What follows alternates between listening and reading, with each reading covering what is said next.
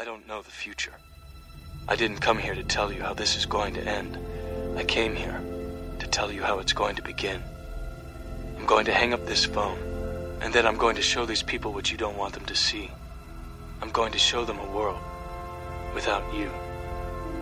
A world without rules and controls, without borders or boundaries. A world where anything is possible.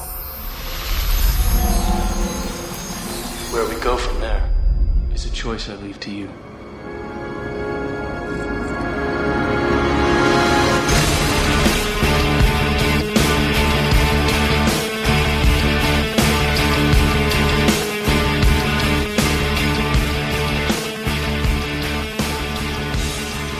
Hello, and welcome back to Keanu Believe It, the Talk Film Society podcast that is all Keanu Reeves all the time. I'm Sam Van Haren, assistant editor at TFS and a lifelong fan of the singular Keanu Reeves. Uh, we've been working our way through his filmography, uh, which we're working through in chronological order. On this episode, we'll be discussing The Matrix Reloaded.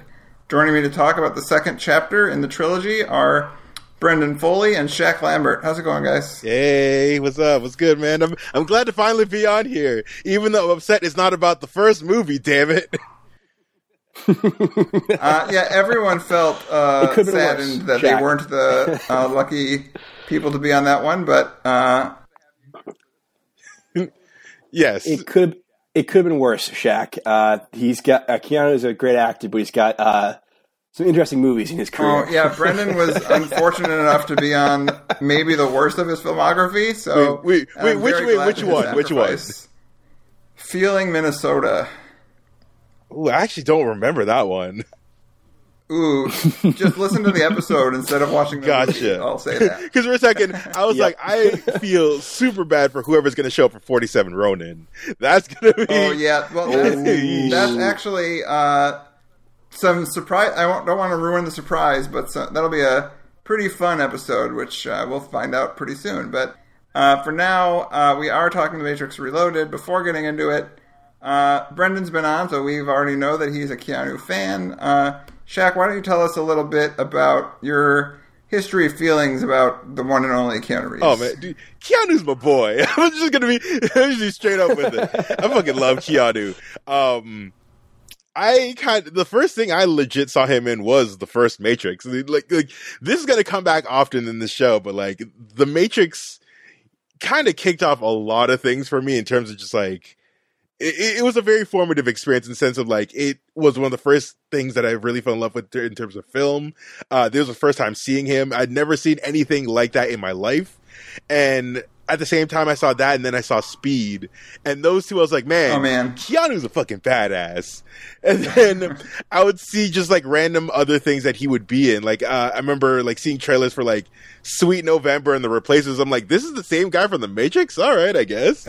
and then I kind of fell into the camp of like this this growing narrative that he was a bad actor because he he has a very distinctive style of acting. And Yeah, and we've talked about it. He's got and he's got his range, and that ra- when he's people have said before when he's operating in that range, it's all time. But yeah, some people uh, mistook that for Exactly. That, that that's the thing. And he is also like the go-to guy for at least with the Matrix and like something like um, um uh, Point Break, where it's just like this guy who's thrown into this big this new world that he's never seen before. He's such a good audience avatar. Like he's an incredible ca- uh, Yep. person at it. And more often than not, I just end up liking things just because he's in it, or I feel like he's vastly underappreciated. But I fucking I fucking love Keanu, man. Yeah, I'm with you. did- Ed. Uh, and I remember, yeah, I mean, people said before of uh, that we said in the Matrix episode uh, that like it's kind of that kind of thing of where he's perfect for that, you know, like an avatar for it's perfect for these mo- the Matrix movies because like that's what we need. And Neo's, per, you know, he's I uh, I've gone on record saying that I think the Matrix, like Keanu, Neo, is the role Keanu was born to play, and then also, you know, a few years later, John Wick. Like those are the two, uh, the roles for him, I think. And uh, Right. so, uh, speaking of the Matrix Reloaded, uh, so we'll start with you, Brendan. Uh, do you remember like the first time you saw this? Uh, your history with it? Tell us a little bit about that. Yeah, I came to the Matrix when I was the original when I was like ten or eleven years old, and by that point, I, I it was the Matrix was like it was legendary uh, as a kid. It was a movie that like your older brother had seen, your cousins had seen. people would talk about it, like at school or in like the locker room and be like, "Oh man, there's this movie." Uh, people would just describe the scenes of it, and it didn't even sound like real. Just the bullets, like how how is that a thing? I, I don't get it. Um, so then when th- when this came out, I watched it. Uh, I would have been this was 2003. Yes. Okay. So I would have been 12 or 13 years old when it came out. So I saw it on HBO whenever it hit. Um, I liked it, but I was also very confused by it. I, I, I definitely because the first Matrix I, I, watched it and really really liked it, but I also felt like I understood it. This one I was like, I, I think I like it. I, I don't quite follow exactly, and then when I saw Revolutions a few months later, I was like, I don't like this at all, uh, and, and I, I don't get it and I don't like it. Uh, so and that was kind of it for the Matrix. And I would vi- revisit them every few years. I never, I, I don't know, and, maybe we could talk about this more, but uh, I continue to admire the Matrix Reloaded, but there's a it has a lot of problems. I, I don't think it's the disaster that it Wars prequels and things like that. And I don't think it's anywhere near that level of just completely missing the boat about what people liked. But the Wachowskis took some giant swings on it uh, in terms of the story, in terms of the visuals, uh, and it only sometimes works. So yeah, this will be interesting because we'll, we'll, talk about uh, we'll Shaq in a sec. But uh, for me, I am full. I mean, I know they don't they don't touch the first. Like the first is a perfect film in my opinion. Like it's right the ideal sci-fi world build cyberpunk type of right. movie. And I think it and it doesn't and it almost doesn't it doesn't need the sequels really. Like you could look at it, which I think which is kind of dumb for some people that have like I mean I love the sequels, but I get why some don't.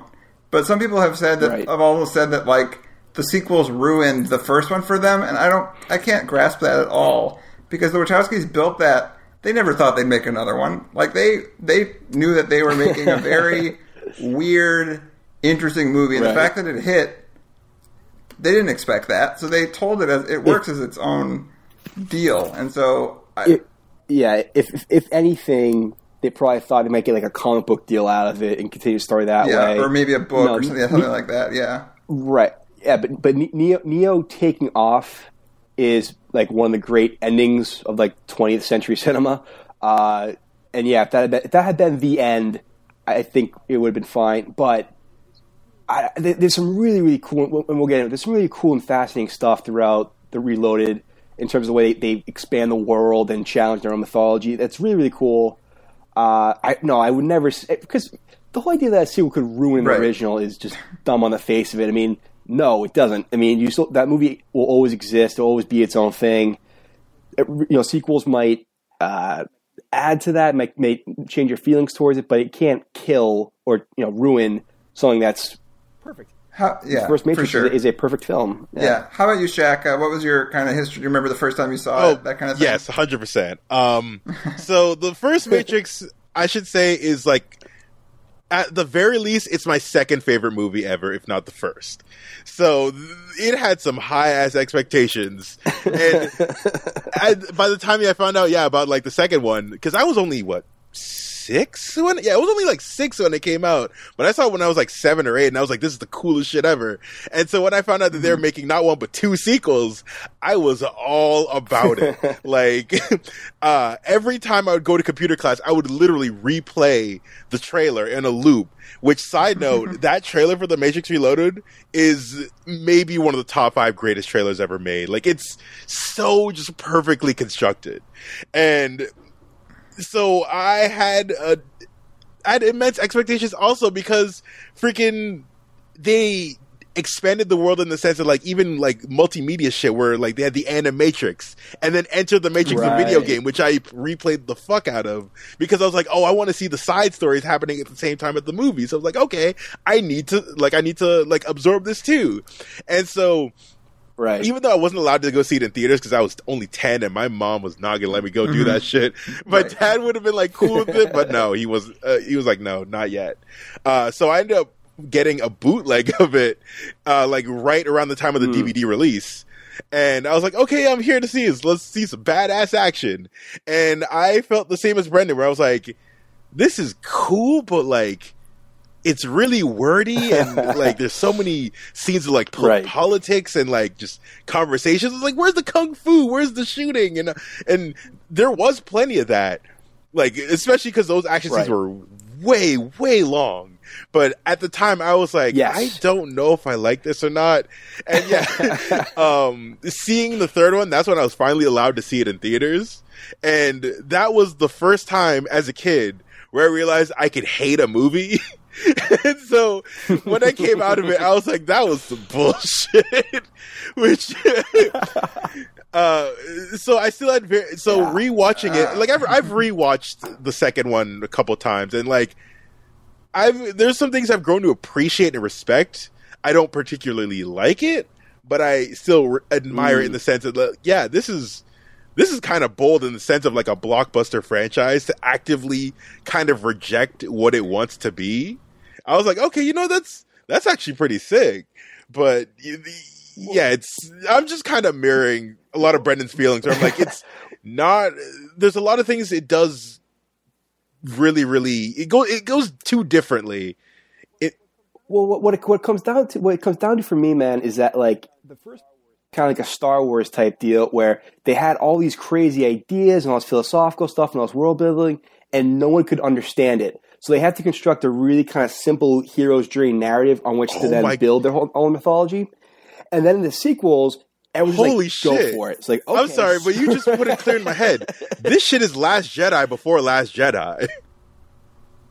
well, and that, that, see, that's what I love about uh, the sequels. And I so my so I remember the first time I saw. it, I talked about in the first one where I wasn't allowed to see them in theaters either. But my I had older brothers, and so they had all seen it. And I remember uh, I remember all three of them went to go see uh, Reloaded, and I had to wait until I basically saw.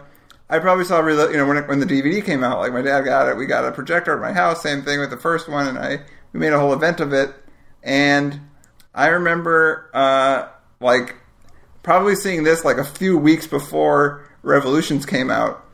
Uh, and then, so I always liked this one. Like, I, uh, the, the ending, which we'll, which we'll get to, uh, I did not remotely understand as a oh, kid. Oh, me neither. Now I think it's brilliant. and I think we'll, we'll get to that. But, so I just remember flipping out over the, like, I was pretty much, you know, I didn't really get it, but I was like, Neo kicking ass. There's Trinity on, on a motorcycle. Right. I'm all in. Like I, uh, but now I've come to you know uh, on a recent rewatch a few years ago. I'm like, and I was with you guys. I mean, I kind of, I was obvi- you know I was 12 and 13 when the movies came out.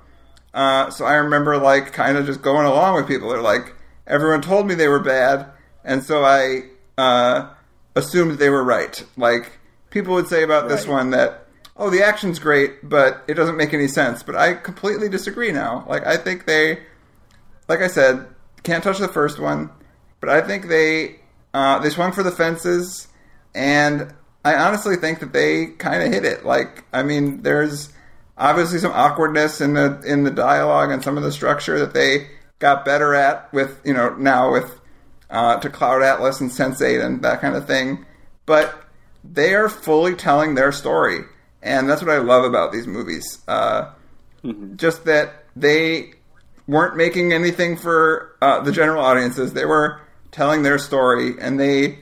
The first one is basically, you know, like an ideal version of the hero's journey thing, and then this one, these two are basically like, fuck that, that's not real. Let's see what, like, let's flip that on its head, and uh, I think it's brilliant. But let's get into the plot uh, of this one. which is Uh, it's, it's a lot.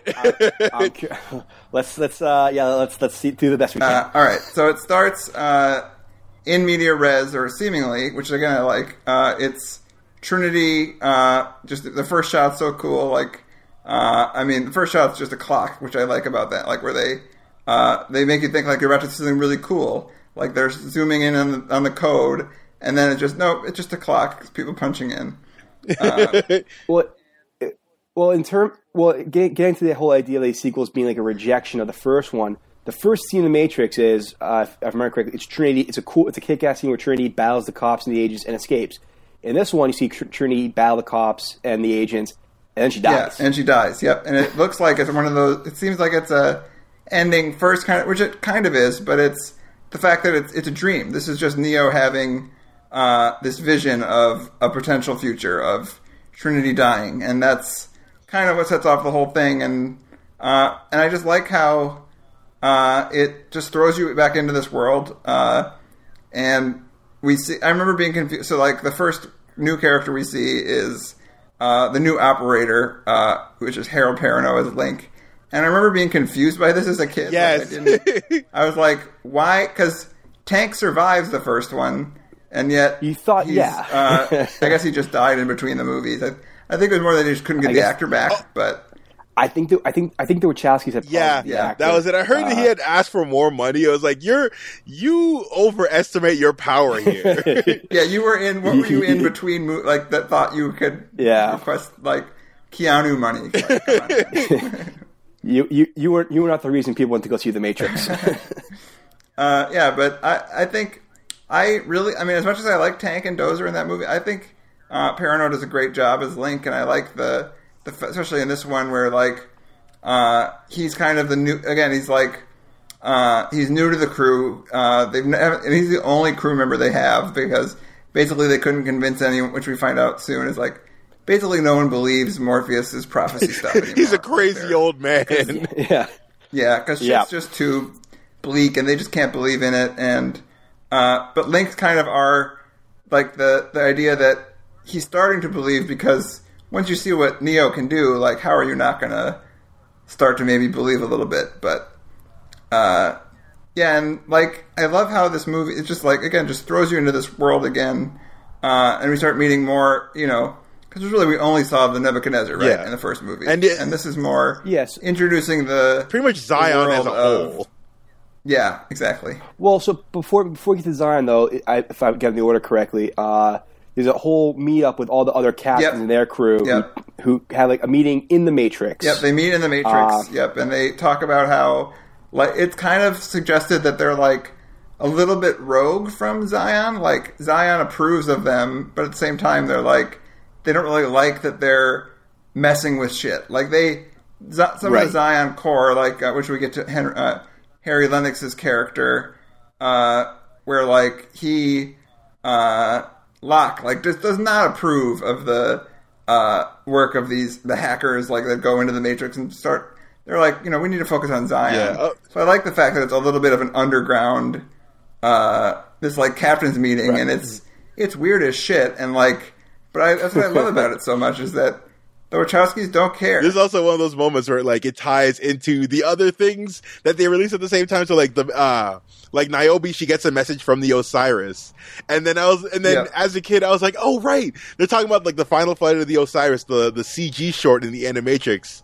And then in Right. Enter the Matrix, the game, Oh. you go and pick up that package that they leave, and so yeah, and you play as Niobe in that game. yeah, and then so when you get to that uh to that uh freaking to the uh, the meeting because I played the game and watched the other thing before I saw the movie, my first instinct was like, "Oh shit, this is the big meeting. It's already happening. This is so cool. I was involved."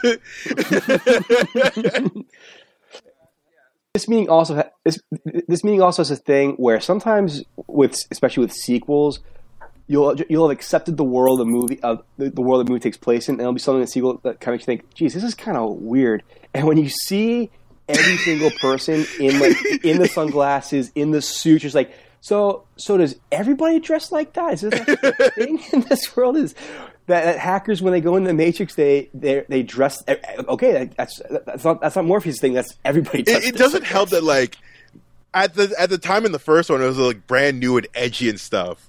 But then in 2003, Right. people are already a little bit tired of it. Like we already went through like Blade, two Blade movies at this point. Well, and, and, and listen, the, the first Matrix, again, is a perfect movie. It's very much a late 90s movie in terms of the music and the soundtrack. So, and so this movie continues to have that, you know, that, you know, that super cool, like, electro dance music for them, all the actions. Like, I was like, oh, wow, they, they haven't changed their aesthetic at all. and Four yeah, years I, gone by. I, I, love it for it. I just can't help it. I like. I just think like again, that's, I was never the uh, rave guy or the uh, you know, let, but like that's what the Wachowskis thought was cool at the time, and it like Right. and it also kind of makes sense that the people that would become that are getting out of the Matrix. Uh, would be the weirdos, right? they would the- try to rebel, that are be following, nonconformists. uh, hacker, you know, like that's, Exactly. uh, and plus, this is like what a couple months after the first one. So yeah, to them it's and still conspiracy it's- theorists, right? Like, Yeah, that's what it establishes Neo as, right? Like he was a Right. conspiracy hacker weirdo that uh, is like it's the loner that uh, finds his culture, you know, finds his uh, community, and so and the machines, As- the machines are the disapproving Yeah. parents. you can't control me, mom. Uh, and oh yeah, so so there's a captain's meeting, uh, and then Smith shows up, uh, and I like how they don't play coy with it. Like they're not like another sequel would maybe think like, oh, who's this? We don't know who. th- It's like he looks different, or he's they're hiding who he In is. But no, they're just like, no, Smith's back.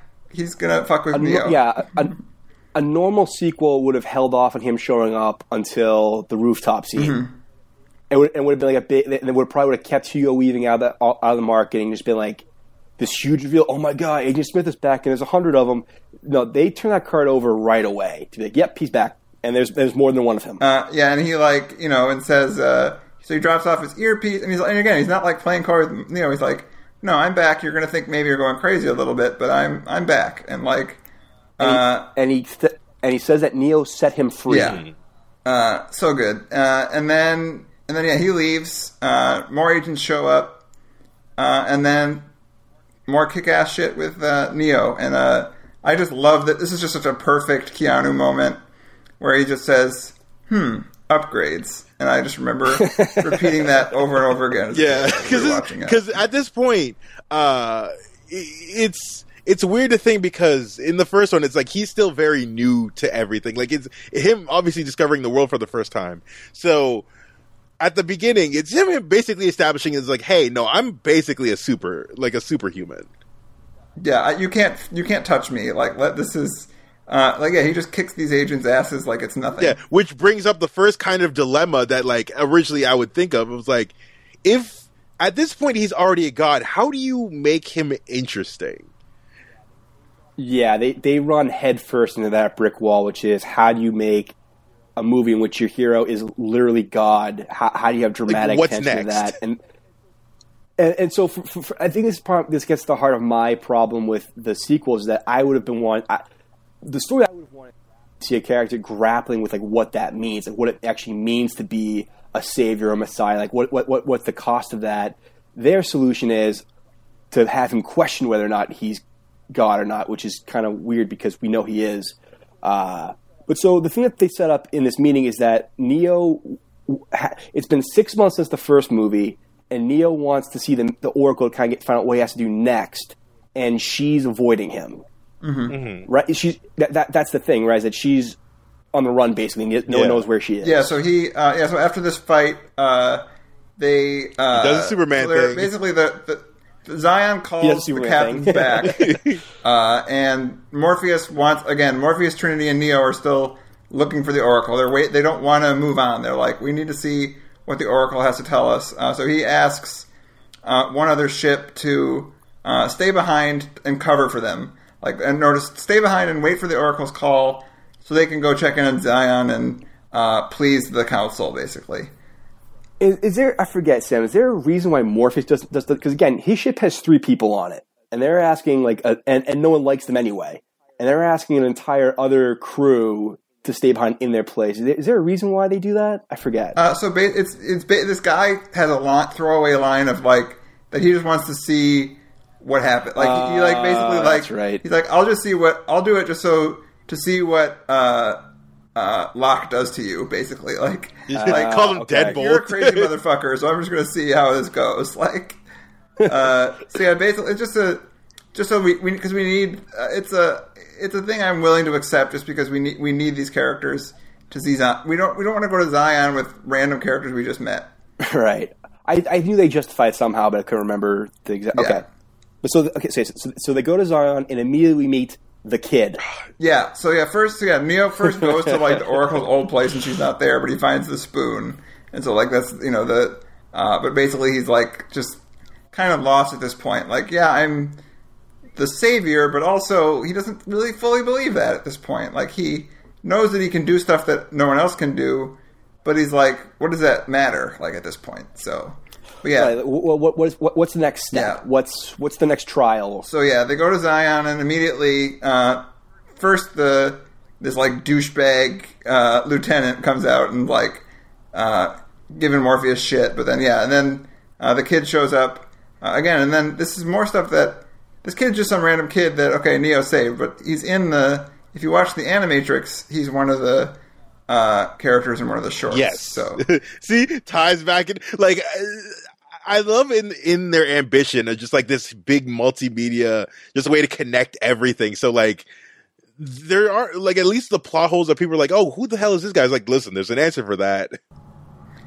and uh, it's kind of crazy like both that and the uh, basically the cgi world that they create in these movies is like this it's crazy how like this and the lord of the rings came out right around the same time and how they both kind of changed that like you can trace it back to the both the these connected universe things uh, and just the uh, the technology of how they're made right back to these movies and it's kind of crazy how uh, fast you know how like this became the norm for blockbusters Yeah, yeah. It's it's it's weird to think that those scenes of like the the Nebuchadnezzar flying into the gates of Zion.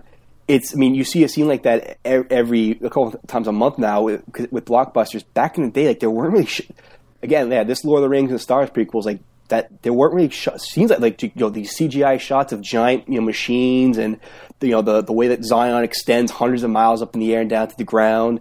But then the other thing that's cool about kind of epic films of this era is they had that that CGI element, but they were still old school in the sense that with crowd scene, hundreds of people. Yeah, there. and you know they're building sets that are happen to be surrounded by green screen, which uh, you know, Right. Uh, Del Toro still does, and some people still do, but a lot of the times now it's like they'll just no, we're just going to throw CG at it and like hope it looks Yep. good. But Yeah. that's why these have aged so well. That's how like especially this new 4K transfer that I just watched. Like this, these effects Mm-hmm. have held up amazingly well. I mean, some of the like the the character animations, not so much, but like the environments and the the machines, Right. like. Okay, I'll, I'll give you that. than yeah. most- Because I was saying, I looks was like, better than not, most not all the effects now. work, and we'll get to one one of them in a bit. right. But the in terms of it, like when it's just the weird sci-fi shit, like it, it's like it looks better than mo- because they they're you know CGI animators Yes. are overworked now. But at the time, they were basically just doing this in Star Wars. Like that was it. You know, like uh, everything else was just like you know this was they were creating technologies specifically to make these movies and right. uh, but yeah, so they and I really like how they explore Zion, like uh, just they're establishing this world that that we hadn't seen, that we'd only heard talked about in the first one. But so the group split, splits up. So Morpheus kind of goes, and so each kind of character kind of shows you different sides. So Morpheus goes to see like the higher Yeah, the ups who run the city. yeah. Link, Link goes to visit uh, his wife. You kind of see the the day to day of people who actually live in Zion, including Gina Torres, who was Laurence Fishburne's wife at the time in the two second right. scene. And then ne- and then Neo and Trinity, they just really want to bang. Yeah, They really, really want to bang, but Neo is but ne- but Neo is techno Jesus, so he has all the uh, families of crewmen coming up to him like begging him for you know to, to bless their, their which I thought was a great great scene. yeah, and. Keanu does so well in that scene. Like the again, he's just like the the savior who doesn't want to be the savior, doesn't even know what the hell that means, Right. And like the way he plays it, like he just wants to be with Trinity right now, and like he's like, Right. Uh, I don't like this one woman says, "Please watch over my son," and she's like, he's like, "All right," like, but it's the perfect Keanu scene because it's basically just a couple words and this expression, and he's we've talked about this in, a, in pretty much every episode of this uh, podcast so far is that he is such a great uh, nonverbal actor, and it's just the perfect scene for him. Oh, definitely, definitely. Like, yeah, like y'all mentioned, yeah, he's just, he's just trying to fuck. And y'all is like, yo, please leave me alone. y'all are blocking my shit right now. Uh, yeah. So the and then uh, this council is great. Like I, uh, I just I can't get over the fact that Uh, Cornel West. He, here's where we start of the differing. Where I think I That- was that- not a fan. That is Cornel West, wasn't it? Yeah, these these these are the scenes, uh, the council scenes. This one and the ones later, uh, they remind me of scenes from the from the '90s Star Trek TV shows. Uh, it's just people sitting very dryly reading space exposition, basically about just stuff. Yeah, it's, it's very dry. The Wachowskis are brilliant filmmakers. They're not great with uh, with dialogue, and this is just a lot of people very blandly reading again just pages and pages of exposition. Yeah, this is where the movie kind of starts to lose me a little bit. Uh, I mean, I, I can see that, and I, I think most of the counselors that's true, but like the the one counselor that we actually spent time with, the uh, uh, Hamann, I think is his name, uh, but like the I- uh, I, I don't know. I just think it. I, I get what you're saying, and I agree that it's like they're not they're not the they're the weakest scenes in the movie probably, but uh, they're not. We don't really spend that much time with it, so it's really you know like to me it's like uh, we get that they need that exposition, and we need the uh, basically to show the difference between Locke and Morpheus. Like that's really their purpose. Is like just to be Right. Uh, put them at odds, and that we need the. But and then which we get to in Revolutions where they're both needed. Both sides are needed. Both the practical uh, guy that's really just out to save the city. Like that's his only job. So of course he doesn't Right. care about what Morpheus has to say about prophecies. Uh, Well, so, and the other thing they establish in these scenes is that there's an army of several hundred thousand squids tunneling to Zion right now. Yeah. and they'll be here soon. Yeah, we can't we can't wait on a prophecy because they're like, listen, we need to deal with the problem immediately. yeah. Yeah. Yeah. And so, and there's discussion about should they tell the people of Zion? And Locke says, no, it'll cause a panic. And Morpheus says, no, tell them there'll be no panic. It doesn't matter because we have the one and the prophecy is going to become And true. there's this great line that I love that even you know like uh, in terms of my worldview of things is when uh, Locke says like God damn it Morpheus no one believes what you believe and or not everyone believes what you believe and he says my beliefs do not require them to and I'm like yep I this is why uh, as messy as these movies get like the Wachowskis just Yep. get to my I just they're really personal to me. So like I can uh, pick apart some parts, but at the end, it's like I think it's they're exceptionally well made, and they just that worldview is so interesting and so unlike any other mega budgeted action film that I can't help but love it. Mm-hmm. it should also be, I would also just point out that Laurence Fishburne delivers that line so brilliantly. Mm-hmm. And it's, it, it's really interesting to watch him modulate Morpheus from the sort of shaman we knew in the first movie. We still see that character throughout this one, but in scenes like with Locke, with you can see him, to, you can see him try to tone that down a little bit, and you can see the, almost a bashful side to Morpheus of like, I, I ha, you know, th this is someone. This is someone who doesn't, who, do, who almost intimidates Morpheus a little bit. This is, uh, we, we learn that Locke is a romantic rival for, with Morpheus over Niobe. Yeah. Uh, and so, like I said, just, it's just a testament to Laurence. You know, Keanu, uh, the star of these movies, but Laurence Fishburne is a huge, huge part of why they work, and scenes like that are, are very much part of Yeah, why. both. Yeah, I mean the casting there in the, that central tri- the trio of Neo, Morpheus, and Trinity is perfect. Like they're no one could no one else could play these roles, and they elevate everything. You know, like. But it's funny that you said that Morpheus is being a little subtle there, but then we go to the far opposite of that with his badass speech uh, in the cave. And I remember people just make fun of these scenes all the time, but I don't. I just Yeah. they're so sincere to me that I like. I can't. I, I can understand not, you know, thinking they're as, gr- but like to uh, think that they're purely terrible to me is like you're missing the point. Like it's you might not that might not be your type of thing, but like it's so sincere that they're they're those filmmakers that I like. I can't be mad at if I don't like something that they make. Listen, I, I, I have, uh, you know, as I've said before, I also say in the future, I have problems with the sequel, this whole trilogy. I will go to the mat for the cave rave. I love God damn it! I'm gonna I be that think- guy. I- I I think it's, well, hold on. Let me, Yeah. just, let me let me just say this. I, I f- you know, we can question how realistic whatever, whatever it is, but I think in terms sym- symbolically, in, in terms of the way the Wachowskis tell these stories, it's the exact perfect way for humans to show their humanity in the face of a machine mm-hmm. threat. Machines machines don't love, they don't care, they don't. The machines wouldn't understand music, they wouldn't understand any of this stuff. So for a bunch of scared, worried humans to be like, you know what? We're human. We're alive. Fuck it. Let's just have a you know. Let's just in, embrace this moment. Embrace each other. And, if you, and I think something I caught this time that I had in the past is that a lot of those couplings you see in that sequence are interracial couples, are same sex couples. It's it's a it's a complete rapture celebration, like what it means to be human in the face of uh, you know annihilation. And uh, so Okay, you know yeah, do you and I'll say let you talk, I'll let you when, give your you point say, in the second, Shaq. Yeah. But I wanted to just say that, like, to me, it's like a precursor to what they did with Sense8, like in terms of the like where they they're willing to just show scenes of beautiful, you know, people being like sweaty and uh, they're showing the bot like you said, like to show the opposite of the machines. Like it, this is what, uh, and then the intercutting, especially between the dancing and then uh, the first love scene between Neo and uh, in Trinity. uh, Trinity, and I remember being make be, having to uh, close eleven year old me having to close my Oh, eyes during that. yep. I had no idea what was going on. I was like, "Oh, wait a minute, that's happening." Oh, yikes! it cannot be here. but the thing is, is that like now that you say it like that, I get it. But I think at the time, I was just like, "This shit is fucking silly." Like, like you guys just immediately established like not too long ago that machines are coming and everyone needs to like you don't know if we're gonna die or not Well, they- and so this well, they can't do anything about that night.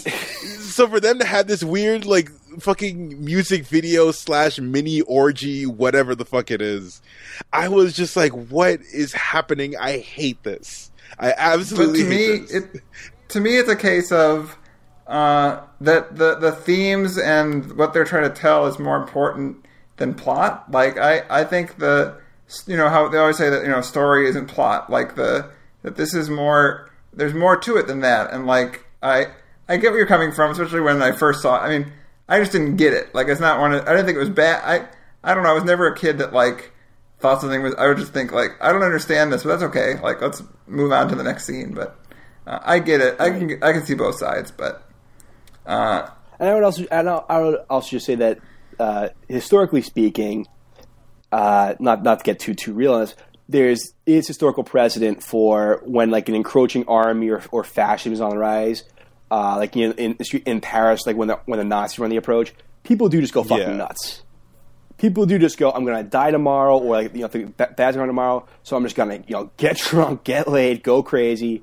So I do, I, I don't know if that's what they're going for, but I do think it is actually in keeping with how humans respond to imminent doom, is to just be like, And it's funny that we, uh, which will, I'll talk about uh, in the Revolutions episode, but that they have a scene that's the opposite of that, where uh, there's a rave scene in that where it's the the bad guys doing that, and I think that's really interesting. That's a really interesting mirror uh, to both, you know, uh, and it's almost like there's a rave in each movie, right? Like there's the Neo first meets Trinity at a rave, and then there's this rave, and then there's right, huh? the final one. Uh, but we won't talk about raves too much. Let's get to, there's so much more to talk about.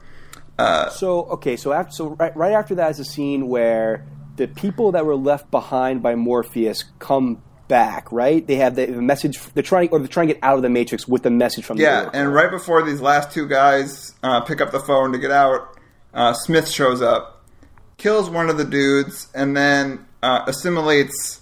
This is where we see that he's assimilating people. Like, uh, or I guess, Right. I guess he assimilates another. Oh no, yeah, he assimilates one of the No, agents 'cause that we- Neo beats earlier. Uh, that's the first time we see it. no, did, did he did, did did he assimilate one? Did he, I thought what it was was that Neo beats one of the agents, and then two Agent Smiths yeah, walk in. So you know, I literally just rewatched That this clip be it. You don't before we started. Yeah, no, it's a second Okay. Smith just shows up and you're like, wait, what the hell happened? And so this scene, he assimilates. It's like, oh, that's what he's doing. He's he's, he's turning people into himself. Now, I hate this subplot. We're talking about things that don't work. I do not like this. At all. I disagree, sir, but go ahead. Give me, yeah, give me a reason. I want to know why. For me, it's just that I, I think Agent Smith and I listen. I Hugo Weaving is Elrond. I fucking love Hugo Weaving. I, I, I he, and his him as Agent Smith in that first movie is one of the great villains in science fiction history. He's up there with Darth Vader. And I don't know the when when it starts to be like a hundred of him, it gets silly to me. And I realize that's such a dumb thing for for these movies, for any movie really, to harp on something like that. But just the visual of it does nothing for me. And turning it, it, it, I don't know. I think just, it robs him of all his menace that he is now this infinitely uh, replicatable thing. I, it's a, it, again we talk about them taking big swings at ideas and the visual never really works. I, I, I, it just doesn't work for me at all. And the fact that it comes to take over the entire trilogy and become like the really the fulcrum under which the whole pl- under which the whole saga re- re- revolves around, that just never sat right with See, me. but uh, the way I look at okay, it though is that it's it needed it because of the fact that Smith uh, represent again talk about it more. It's more easy to talk about in the third movie, uh, but that Smith represents the uh, you know he he's part of that system. He's created by that system, and instead of knowing how it works and wanting to fight to you know get free from it, he wants to instead make everyone like him. And so, especially if you look at it in terms of how this is a trans metaphor, how the Matrix trilogy again, I am a cisgender guy, and so I don't, I'm not qualified to speak on it, but there are many articles out there of how that works. And so the Smith's idea of no, everything needs to be order, and I need to root, I need to take, you know, uh, make everyone like me. And so it's, it's a little literal, but I'm okay with that just because of again the Wachowskis just speak to me. I, don't- I Yeah. mean, I, I, but I, I see Yeah, where you're no. coming from. I can see how it might not work No, for everyone and- on a visual and I think level, the, but on a the, the problem thematic level, it just works for me. Yeah, I, th- I think what it the the issue is is that at least with the first one is that he is basically the most calm evil you've ever seen in your life. You're like, yeah, he's very structured Yeah. and ordered. But by the time the third movie comes around, where he's just suddenly devolved into like megalomaniacal in his method, you're just like, oh, uh, I, I guess. Like, what happened to just like the calm menace that he was in the first one, and even aspects of the second one? Like when he opens up, like you're already like, oh, this is this is chilling. And when you find out that that he can copy himself at the beginning, you're like, oh, this is this is new and this is scary. But then, yeah, as you say, it kind of devolves into silliness, especially like the what that that fight scene in the hallway near the end. Uh, that all right, well, we'll, Yeah, I know, Well, well, I know, we're jumping yeah, ahead, but that's where it starts breaking apart into just like this is this is more goofy than menacing. And, for- and, and- and I, I'm totally with you about the Wachowski, Sam. I, I love them as filmmakers, and for the most part, I am 100% willing to follow them down. It doesn't make logical sense, but like emotionally, it's really powerful. The metaphor is great. For some reason, this is the one that I just can't get on board. It, it bums me out because again, I, I love Hugo Weaving. Uh, I, I love the idea of it in terms of like what it says about the system and about the depression. But ah, yeah, I don't know. It just it doesn't does, doesn't work for me. Uh, I feel bad about it. So that. uh, the the next scene uh, is Neo, uh, and I love this scene. Uh, uh, you might not, but I the again like it's one of those things where people harp on these movies of being like uh, exposition heavy, but I honestly I love every second of it. I, I mean, not necessarily the council scenes, but the just the, when it's between two people discussing philosophy and the mm-hmm. complexities of again like it's just the the the boldness of the Wachowskis to do that in like the people and all people wanted of these movies was more shooting and more kung fu. That's what. I will admit, as a ten year old, that's what I wanted. Yeah, but like the fact that they're going to have this scene between Neo and the counselor, and th- this scene basically tells us what to expect with these sequels, because he talks about uh, that we we kind of need machines. Like he talks about how uh, you know we should shut these machines down, uh, and you know we, we need these machines to live. And then Neo's like, yeah, but we have the option to turn them off. Uh, but then you know the counselor says like, okay, we could turn them off, but then what? Now we're gonna die because we need you know like. Uh, and so basically, that it sets up, which I talked about, I'll talk about in the third episode, uh, is that ultimately this is where it starts subverting that hero's journey, and that there's a there can be a winner and a loser. It's getting rid of that binary. It's saying like, no, we can't really do that. We need we suddenly need this matrix. We need the machines. We need to be free from them, but at the same time, we can't just destroy everything. So I was I didn't really catch that, bef- you know, until this recent rewatch where that's basically telling you everything you need to know for where what their uh, where their heads at for this. Yeah. Uh, my my whole thing my whole thing with that is that no it's it's a very bold and unique concept that yeah no I appreciate a lot more now but my problem with it still to this day is that there are like you mentioned there are so many of them that like so many scenes of exposition between like philosophical conversations where they're just essentially repeating the same thing over and over again without it actually progressing the like moving the plot forward in any real way. There's a there's a couple of them that really do. Like I think the one the the one with Hamann I think that does work, and the one with the person who we'll talk about later. I think that one works in a way in a way that I didn't expect it to the second time around.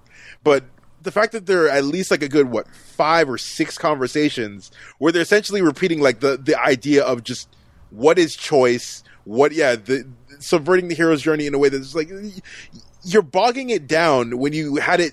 If you had cut this down by like two or three of them, you would make it just absolutely excellent. But just it's it's a bit too much. What it is for me is that the the genius of the original Matrix, the true genius of that film, was that they figured out a way to have the central metaphor and the plot be one thing. The idea that there's a system called the Matrix that you're trapped in and you have to find a way free of it allows them to, as Morpheus is explaining how that works and how to free yourself of it, they're also furthering the metaphor of our own systems of control, our own government, that, and our own kind of technology. The problem with this, with these sequels, instead of having the metaphor, they just explain those concepts to each other bold faced. You know what I mean? I, I mean, I, I can see that, and I. But again, if you actually when I when I listen to what they're saying, like, uh, it's like it's not really. It's kind of saying like uh, they never actually give you. And there's a point where he, there's even a line in this where uh, Neo's like, "So what's your? Or is that your point?" And he's like, uh, "I don't really have a point. Like, you know, like this is not what. Uh, it's kind of when it's spirituality. Their version of spirituality is like." It's not about answers. It's about you making answers for yourself. Like you finding the answers. Right. You can listen to this philosophy, you can listen to this religion, but ultimately it's going to come down to how are you going to use that? Like I can own like that's stuff with the oracle where she's like I can't tell you what to do. Like mm-hmm, uh, right. and and I get what you're saying like yeah that they're they're they do repeat themselves quite a bit, but like uh I, I just can't get mad at it. I, I don't know. Maybe I'm too. I, totally. Maybe I can't think objectively about these, but that's fine. Uh, so we'll yeah. Uh, next, uh, they go to uh, find the Oracle. Uh, Neo meets with uh, this guy named Seraph, who I love. Seraph. I mean, finally get an Asian guy in the mate, which is because they're borrowing so heavily from Asian cultures. Before that, before that, Sam, they they leave against Locke's orders. Right, That's kind right, of a big right, deal. yeah. Locke, Locke, Locke wants every single ship on standby at Zion so that when the machines get there, they're ready for battle. And Morpheus instead is like, nope, fuck you, and takes Trinity, Neo, Locke away against those orders. Uh, and that and that's when they go and they see Seraph, who was supposed to be Jet Li. Oh, apparently. really? Yes, I'm, I remember Yeah, hearing about that. Apparently, well, Jet Li has said that like he's turned down Hollywood jobs in the past because they wanted him to, they wanted him like to mocap his moves, and he was like, and he didn't want to do that because if they if they had him doing a motion capture, they would own those moves, Yeah, yeah. you know, without without his say so. And apparently, that was one of the sticking points with the Matrix is he he, he didn't want them to own Jet Li essentially, uh, and so he said no. Uh, which is too bad because, well, I mean, I, I respect that choice, but it would have been cool to see Keanu Reeves fight Jet Li. Oh yeah, I mean, yeah, just on a just on a pure uh, fight nerd guy, that level, yeah, for sure.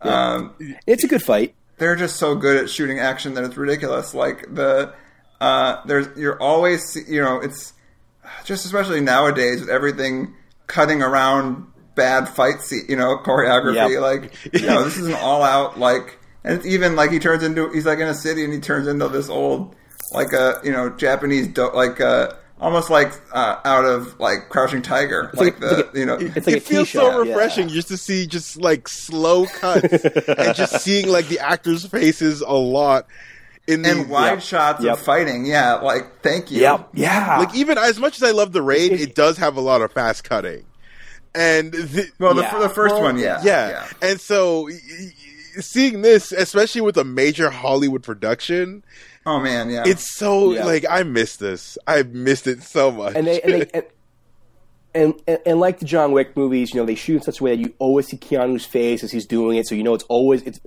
I'm sure there's individual shots where it's not maybe not him, but for the most part, it really does look like it's him. Uh, you know, flying through the air, doing the moves.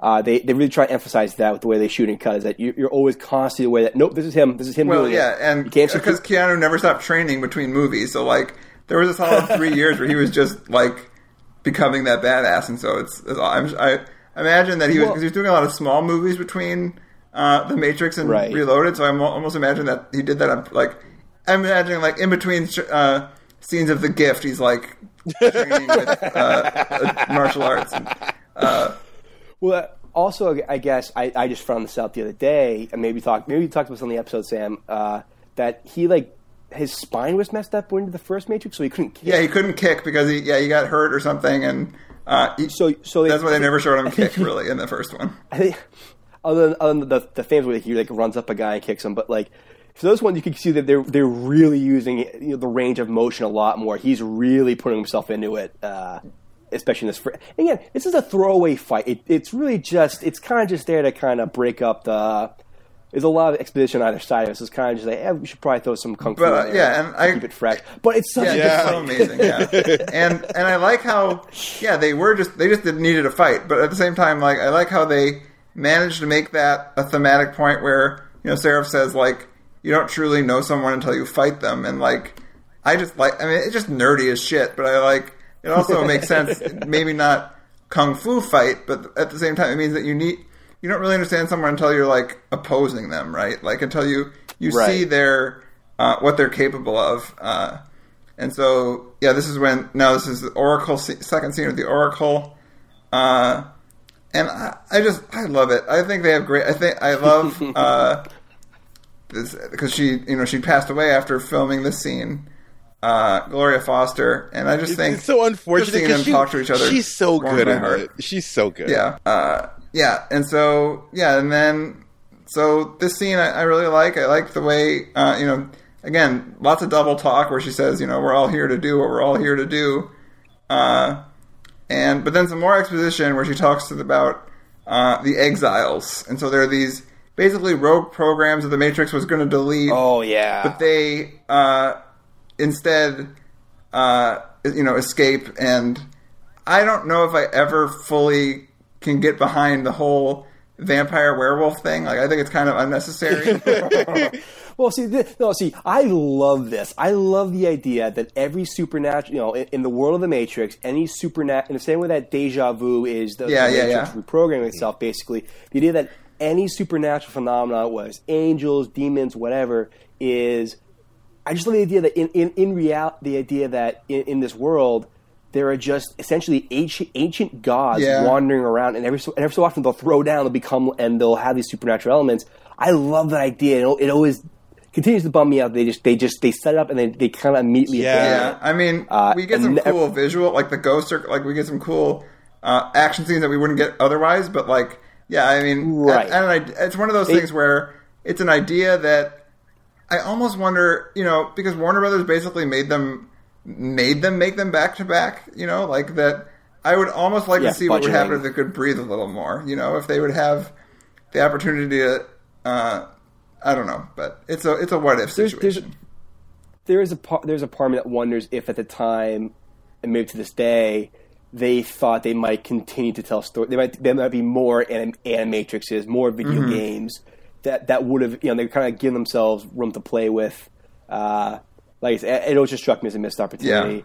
Um, the other thing, the, the one thing I just want to highlight about this scene is I love how awkward Keanu Mm-hmm. is against the Oracle. He he you know he he, he takes sunglasses off. He uh, he clearly has no idea. Yeah, there's this great line where he says like, uh, "I felt like sitting." Like it just makes me. It's Yeah. so good. Like Keanu plays it per- Yeah, she- like she- she- just like this is weird, man. Like she, she's like she's like have a seat. He's like I don't have to sit. She's like you don't have to. He's like and he gets down, he's like, I want. She just actively fucks with him. It's the way. yeah, Yeah, she does. So uh, and then she tells him about uh, that to get to the source, she needs to find the keymaker who's being held by. Uh, the Merovingian again, like I don't know what any of these words mean as a twelve-year-old, but now I love it. so, so Uh, so she so she tells him that the next step in the journey of the one is he has to go to the Yeah. source. That's that's where the prop that's where the prophecy will be completed. Blah blah blah. and the way to get to the source is by this guy called the Keymaker, and the Keymaker is being held by an by an evil old program called the Merovingian. Now, does anyone here know what that means? The Merovingian. yeah, I, I meant to Google. It's a, di- yeah, Merovingian dynasty It was a dynasty in France, uh, and it's it kind of felt like he's almost like he's basically like Dracula or or Satan. Like he's Right. You know, like he's this ancient. Uh, again, he's basically just like one of the first programs. He's like one of the oldest programs, and so. Uh, I like that it's it's without actually calling him Vlad. Like it's a way of like kind of like he was just this legendary figure that like uh, you know in Francia, like you know ancient France. Ah, okay, Yeah. I gotcha. And they, they they really hammer that Jack. the I'm sure some history nerd is you know pulling their hair out with the way I butchered that information, but Wikipedia is your friend. Okay, cool. Uh, so yeah, and then and, so, and so then then she leaves, and then here comes the Smith the, Army, the. Yeah. the burly brawl. and I I just I fucking love this scene. I can't help it. Oh, Like, I- here's like, like I said, like, I said uh, earlier. I mean- the the effects. the, the animation doesn't really hold up necessarily. yeah, but- no, the effects right now in 2018 they look like shit. In, back then in 2003, I was like, "This is the coolest thing I've ever seen in my entire life." Like that, that the the Yeah. especially the one part where Neo has the giant pole and he just starts running on the agents. God. I, as a kid, my mind exploded. As as, Yeah, as just- an adult, I was like, "This is silly," but I love it anyway. yeah, exactly. It turns into a it's full-on video the- game. you know it's- it's the nature of effects. Like just that it's that's always one of the, the sad things about it is like uh, certain things are just not going to age well, and it's just the like. I mean, you get lucky with things like uh, Jurassic Park because enough of it was practical that. Uh, but in this, it just yeah, it like I, I, I, I don't I don't know that that's luck though. I, I think that is Skill, okay, but- Spielberg under. I think that Spielberg understanding the boundaries of the technology, and this is them being like, nope, we're going. With, we're going. You know, I, I, admire that as well, but I think it wor- it works a little better in things like Speed Racer where it's at that whole other level, like that you know where it's like right. you know it's like not even remotely trying to be realistic, but like Well, you know, what- you know, you know what's funny It is when it started and they and he, he first started fighting the Smiths. I was like, "Geez, this actually looks a lot better than I remember than I than I thought it would." And then at a certain point, it just becomes all. It's the last I couple like, minutes oh, where it oh, goes it- full on. it's like, yeah. I think Oh, it's because when it started, there was like maybe like what a good four or five people.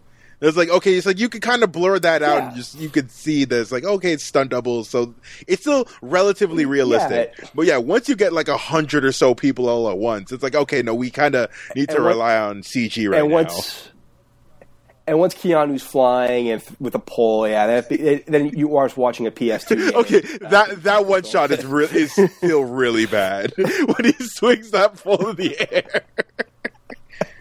But I, I mean, but I love that. But it's like it's intercut with great shots, like great moments. Like when he gets the pole, it's badass. Like it's just like he, uh, sw- Yes. like he's like using a staff out of it. Like okay, awesome. But yeah, I get. I mean, it's one of those things where like I, I get it, but at least we have like it's yeah. I mean, Well, well, here's, well, here's the thing. With with that scene, the Wachowski sisters basically invented superhero Mm-hmm. action. That that's how every every Marvel movie, every every superhero movie has that fight of one guy versus the horde. It just they were like f- two or three years Yeah. too too early with it, and, and that that's that's that's the price of being an innovator. Exactly. Is you sometimes yeah, it's like it's like, and again, it's why I. I I love the Wachowskis, but they and so- when you go big, sometimes you gotta eat shit, and it, it's it's too bad. But it, I, I respect the hell out of Yeah. it. But yeah, it just it. uh, so uh, and now uh, goes back to the council uh, and basically like but it's it's it's whatever but i like the the but niobe stepping up to help them is it, it warms my heart like yeah badass Jada Pinkett smith go ahead you know yeah. yeah. So so they, they so but so they send two ships. They send one ship. So okay. Also, the guy who, we should mention this, the guy who got turned into Agent Smith is still Agent Smith, but in Yes. the real world. yeah He just there's took a- over his there's body. a shot It's- before they before they left zion like he shows up trying to kill uh, neo but he gets interrupted Neo. by the kid uh, and he's like he's he, he's cutting himself. He's trying to kind of and he's trying to like uh, wiggle his way deeper into the. So there's there's a there's an Agent Smith in human form, which yeah is is is running around is Zion disturbing. right now, and so So then, in, in this council scene, basically Locke's the, the, the Locke's preparing for the for the machine incursion, and the council's like, "Hey, um, cool with that, but isn't there like a Jesus that's supposed to be on our side? What, what happened to him? What happened to Jesus Superman?" And they send two ships, include, and they, ask for 2 volunteers to take their ships to go, you know, try and contact Neo and Morpheus. And one of them is yes, Jada Pinkett Smith, kicking ass, Again, doing awesome. ties into of the Matrix. That's- I feel like that's literally like all they gave her to do is like, listen, we need something to tie into it. So let's have your whole, so, like, ha- let's have your whole thing happen in this game. Uh, yeah, and then so yeah, that happens, and then they go to the uh, see the Merovingian. Uh, he does some more uh, pretentious. Uh, but I, actually, this is one of those info dumps that I like because it works. That this guy just sucks. Like it's basically like, that's, the way that, that's the way Trinity. That's the way Trinity and Morpheus are reacting to him. Like, who is this asshole, and why do we have to put up with him? And like, Right. as weird as that, but it, it makes sense to me. Like, this character is basically he knows how the system works and he's basically it's the way he's using it to his benefit like he's using it basically just to be a sick fuck who like uh basically drugs women to that he you know uh Oh, that- basically he's just okay, being a bacchanalia's dick That that basically his- scene where the girl gets the orgasm from eating the thing. Yeah. That was. I, was I'm so sorry. Like as much as you guys it. have been like clarifying me on some shit that I've been kind of just like iffy on, there's no way you could defend that stupid ass shit. no there's no there's not really there's no reason for that scene but and and the, the, the crash zoom into her In- between her yeah. legs the, yeah the explosion between her legs it's yeah Like again, yeah, no, like you guys mentioned, it's like it's very much like a devil, like kind of like Sodom and Gomorrah type deal, but it's yeah it, it's it's so cringy. It's fucking yeah, no. yeah and uh so yeah and then but so the Merovingian has a his wife is Monica Yep. Bellucci who, who was a bride of Dracula in Bram Stoker's Yep, Dracula she was, yep. wasn't she um, so yeah, they're they're really hammering that uh, Dracula connection with this character. Not I can't believe. well it's popped and out and her name is Persephone so he's basically Hades he's Satan he's Oh, holy Yeah. shit! How did I not Yep. catch that? and then in, again in Revolutions they literally go to hell to meet him. So uh, it's basically he's that. like Jesus that. Christ. You know, uh, again subtlety's not their Wow, flavor, and that's okay, what I that's love about awesome. it. But uh, so anyway, It's- okay, but but so he basically he tells him to fuck off. Basically, yeah, he says fuck off. Like I'm not giving it. I'm not giving you the keymaker. Why would I? He's mine. he's like he's un, he, he's and he's unimpressed by them. He thinks they're just more humans, more boring But humans. thankfully, uh, so then they leave, and then there's this great like Morpheus has this line that says like, uh, "What happened is exactly what needed to happen." And she's like, "How can you tell?" Because we're still alive. Like that's, that's great. Uh, yeah, I love. I just love uh, Laurence Fishburne being a badass is always wonderful. Uh, and Yep. then yeah, so Monica Bellucci, uh, so Persephone comes to help them. Basically, she's sick of this shit. She's she likes she's sick of being a uh, program in this where nothing matters, where everything is just uh, an equation, everything is cause and effect, and she's like. I'm interested in these two that want to just want to make out all the time. so she's basically like, if you kiss me, I'll give you the key maker. and I love reaction. That's amazing. Oh, yeah. where she goes, "What?" Bless you, Carrie-Anne Moss. Uh, Even in Yeah, freaking she's like, in freaking I'll Enter, shoot you in the head. Dude, in Enter the Matrix, uh, both times when you play as either Niobe or her partner Ghost, you come Mm-hmm. across Persephone, and both times she's like, "Yo, listen, I'll let you pass if you kiss me," and they both do it. So I was like, "Oh, all right, yeah, oh, really? Craziness.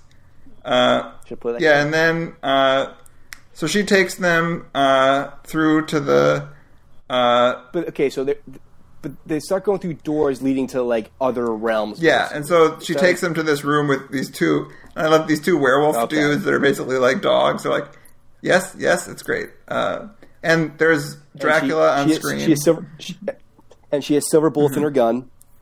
Uh, yes, she kills them, and then that leads basically to this awesome, which is maybe my fi- th- this next, you know, 25, 45 minutes of, or it's almost like a half hour of a movie. It's just Yeah. badass fight scenes. Oh, I love it so much. It's an entire this is act. Yeah. still to this day one of my favorite action scenes ever. Like I know I've talked to some people who are like, "Oh, it goes so long and it doesn't really lead much in actual pro- plot progression." But I'm like, I don't give a fuck. This shit yeah, just looks who shit? cool, There's knives and spears. Damn it. dude. So yeah, uh, I you know the foyer fight is what I call it, uh, and it's it just remind. We'll talk about you know it just reminds me of how much I wish we had more big budget movies with sword fights. Like we need more of it. Why isn't there more? Uh, and Tiger Chen is in there. Uh, is one of the yes, he Oh, is. is it really? he's the guy one is with the he's the Isn't uh, it like a like a tan coat hair. or whatever? Yeah, he's got a tan like leather like almost like maybe like crocodile or snakeskin coat on. He's got a very Go back and distinctive haircut. it. haircut. He's the one that uh, Neo like bashes to death with the club at the end. yes. Oh, nice, nice, nice, nice. Uh, so yeah, I mean, it's just like just badass flipping and wire fu and like he's just taking out this army with swords and I mean, Neo runs through guys with swords. How how can you not love it? and he blocks an axe swing with his Mm-hmm. hand and gets like one drop of blood Yeah. out of it. oh, okay. Before we go any further, a giant uh, piece of mythology that's kind of tossed out, which is when uh, Neo talks back to the Merovingian. The Merovingian says something like, "Your predecessors had more respect." And Oh, right. And we didn't know what that meant until- you don't yeah, ca- yeah. you don't, yeah, you, yeah, you don't catch it because you don't know what it means to the first. But you, you know, it's like his predecessors. What what is that? Like other humans? You find out in the architect scene what he meant, and just, uh, it's, it's, it's really really cool how they kind of thread that stuff in there. And also, you see uh, the guy uh, from uh, that you meet in Revolutions. Uh, the uh, around, is a program. Uh, you actually see him in this scene, I never noticed that until I watched it yesterday. So that's amazing. oh, yeah. they got the kid with the little girl. Yep, at because the they filmed these back to back, so uh, right. it's pretty cool. Uh, and then we get to oh so, so the key, so the key maker is Yeah, on the yeah. run, but but his keys are like magic. They, he he can like go from like a a, a, a a mansion in the mountains to a parking garage in the mm-hmm. city where yeah, he can basically And travel so Trinity- anywhere in the Matrix with the with key. his yeah. keys.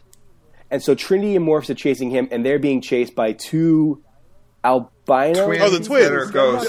Oh, the twins, ghosts. which are maybe my favorite addition in this movie. Like, I wanted so much more of him, eh, like them, and like characters like them in the series. Just like, let's just get full on weird with it. Like, I know we've already established like, like semi vampire werewolf characters, but I'm like, no, I want weird ghost type dudes. And we've talked about how some of the special effects maybe don't hold up, but the, the twin ghost effect looks fucking Yeah. awesome and continues to look And fucking they awesome and they use day. it so well in that freeway chase. way that- oh my the- god! Oh, and even even in the in like the knife fight scene in in the in the parking garage, the way they kind of like zap in and out of being uh like slashed. Yeah. corporeal. It, yeah, it's so so cool. Well, it's 'cause so it's so well done. stylized that it like it doesn't matter what it looks like; it just looks so badass.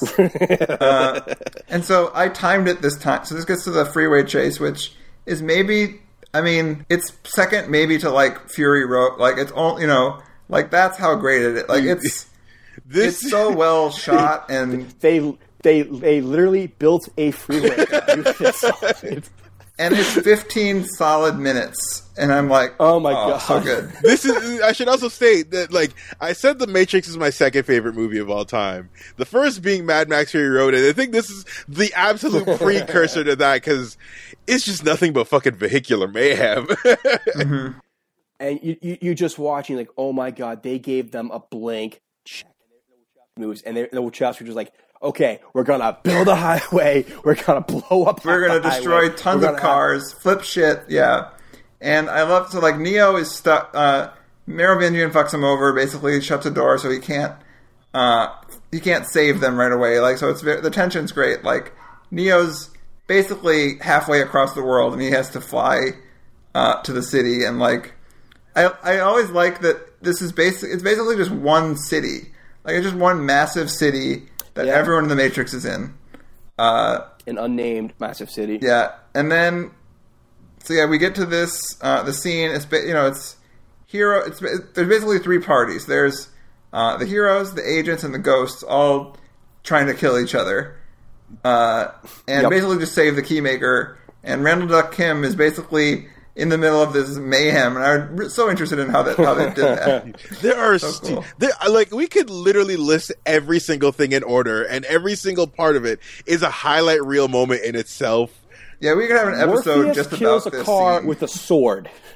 Morpheus kills a car, Which is with a legitimately sword. one of the oh, fuck, coolest yes. fucking things ever. and and they and that happens early, and then they keep going. From yeah, there. I mean, yeah, the, Like- it, like I, I Like in any other movie, in, in, in any other movie, that's like the punchline is, oh yeah, the hero kills a. a if if the movie was cool enough to have a moment like that, which most movies aren't, uh, that would be like the punchline, like to, to, to cap the scene. They toss that out like early on, then they get like another. 10 Yeah, I mean, the, so I I took bullet points of each. We won't. I won't go too deeply into it. Please, It's No, like- no, no. Please do. Okay, so ghosts fly into the car into their car. There's fighting while Trinity like Trinity's driving, and then like using a knife to like deflect a like she's literally defending a knife attack while she's driving, and she does it so bad. Like she's never worried about it. She's just like, nope, fuck it, I'm gonna fight while I'm driving. uh, and then like uh, Morpheus is using a samurai so- sword in close quarters. Uh, and of course, fucking Morpheus has a katana. Why wouldn't he? Yep. And then an agent jumps like from car to car, and he like literally like Okay, jumps into it. I will pause it, like, right there. flips Over. That is Yeah. also one of the coolest things I've ever seen because I remember seeing that in the trailer as a kid, and I was like, "How the what the." I need this, oh, and just God, it's so cool. Yeah, just seeing him die from car to car, and just seeing all the cars just like fly in the air in slow motion behind him. It's like this is what I came here to see. And then They uh, also, they also, they also go ahead, they, they do the movie thing. Well, I'm saying they do the they do the movie thing. Where the, the Blues Brothers crash of there's a big there's a big crash, and then there's 20 cars driving full directly into the crash. Flying into it. uh, yeah, and then uh, so the Trinity and Keymaker jump off a bridge and fucking onto a motorcycle truck. Uh, they, you know, and then this is where, and then next Morpheus, yeah, he literally like standing in the middle of the highway, fucking kills a car with a sword, and then shoots the shit out of it with Yep. his submachine Submachine gun. gun. and then it blows up, and the plume of fire d- kills the ghosts. Fuck yes. Yeah, God, that it's so incredible. Just just the shot. I remember Sam, you sent me this in a gift the other day. I was like, yo, I fucking love this. Where yeah, it's him, uh, Morpheus almost getting hit by the Cadillac, and then he sl- when he slides over to do that slash, it's so so perfectly like it's it's that samurai shit because you knew that as soon as he got that katana, he's like, he's gonna do something with that, and then that happens, and you're like, yes. Yeah, and then uh, Trinity being a badass on her motorcycle, weaving through traffic, running away from she she she, uh, she, agents. she drives the motor she drives the motorcycle off the truck. Fucking Morpheus jumps onto a truck, stabs his sword into it, does splits between two semis while they're going full speed, and then throws Randall Duk Kim up onto the roof. Oh my god. It's so so cool. Like honestly, also I would like to say that like I realized that 2003 for some reason was the year of the car chase because there was this. There was Too Fast, Too Furious. There was um, uh, the Italian Job, and there was Terminator Three. Oh, wow. All all of those had crazy, ridiculous car chases. For some reason, they all came out in the span of like three months. And yeah, I Wasn't, mean, uh, it's it's wonderful. Wasn't Final Station two around this Oh, time too? wait, Final Destination 2. I forgot about that too. That was in January. and then uh, yeah, and then Morpheus fights the shit out of an agent on top of this, uh, and there's this great shot where it revolves around the truck, like it does a wide shot of just them standing on the truck, you know, like about to kick ass, and it just does a 360 Sergio- around the truck. it's like the Sergio Leone like Mm-hmm. standoff, except they're they're standing on an eighteen wheeler truck going down the highway, and one of them has one of them's Laurence Fishburne with a samurai And sword. is the is the agent fighting music not just the fucking coolest thing Yes. ever? It is so cool. and and I and I love that Morpheus is by this point just unfazed by agents. Yeah. like in, in the first in the first one they said the agents are like they're the killer shot. They're the big boss. You, if you see an agent Mm-hmm. run, it's suicide to find an agent. In this one, he's got the samurai sword. He's like waving on the agent to fight him. Oh, it's so Yeah, good. and he gets the he gets the only uh, he does the let's go uh, you know hand the hand motion from the first one. motion, yeah. The best callback. yeah. We, and then uh, and then the trucks fucking collide. So another agent takes over Oh, yeah. another eight- 18 wheeler and they crash. The, so, eight, so the agent that he's fighting punts him off the 18 wheeler, and you think, oh my god, Morpheus is gonna. Niobe. by Niobe, which I is It's that- in Enter the Matrix. There's a Her level car where is, yeah. on the highway. and it's that exact and actually like the the engine revving noise sound effects they use in the movie are in the game too. So I remember like flipping out about that as a Oh. kid. You- Like when I say they're in the game, they don't did CG. Like they literally filmed this in live action, so they filmed this concurrently. Uh. it's basically like watching deleted scenes. Uh, okay, so but so she catches Morpheus, tells him go kick his ass, Yeah. which is awesome. Morpheus jumps from the car to the 18 Full wheeler, on drop kick. punts the agent off of it, and at that point, the agents take over the drivers of the 18 wheelers and drive them into. Well, and he does like a fucking like uh like a like he does like a grasshopper thing where he like badass Yes. mode, you know like uh like you know uh karate kid like mantis kick jump but uh yeah and then the truck's fucking yeah he gets punted off he takes over truck driver uh and then the trucks literally like ripple into each other Yep. uh, and then Neo finally makes it and cuts, you know, flies him away. It's just a perfect sequence on every level. It's like I don't know if those trucks clear. had. I, I don't know if those trucks had napalm in them, but that it looked apocalyptic before Neo showed Yeah. up. yeah. So that again, that sequence is it's. I could watch it every day for the rest of my life and not get, find something new to see, and uh, so well done. I bought the Blu-ray just to watch that scene again. and that's one of those ones where again the effects kind of look questionable in the in 2018 but at the same time there's so much It's style badass and coolness doesn't into it that like yo listen i don't mind it it's so Yeah. just so badass and like when immediately after that you see link he was watching the whole thing and he's like yes he did it and i was like that's me Yeah, he's us in that moment. Yeah.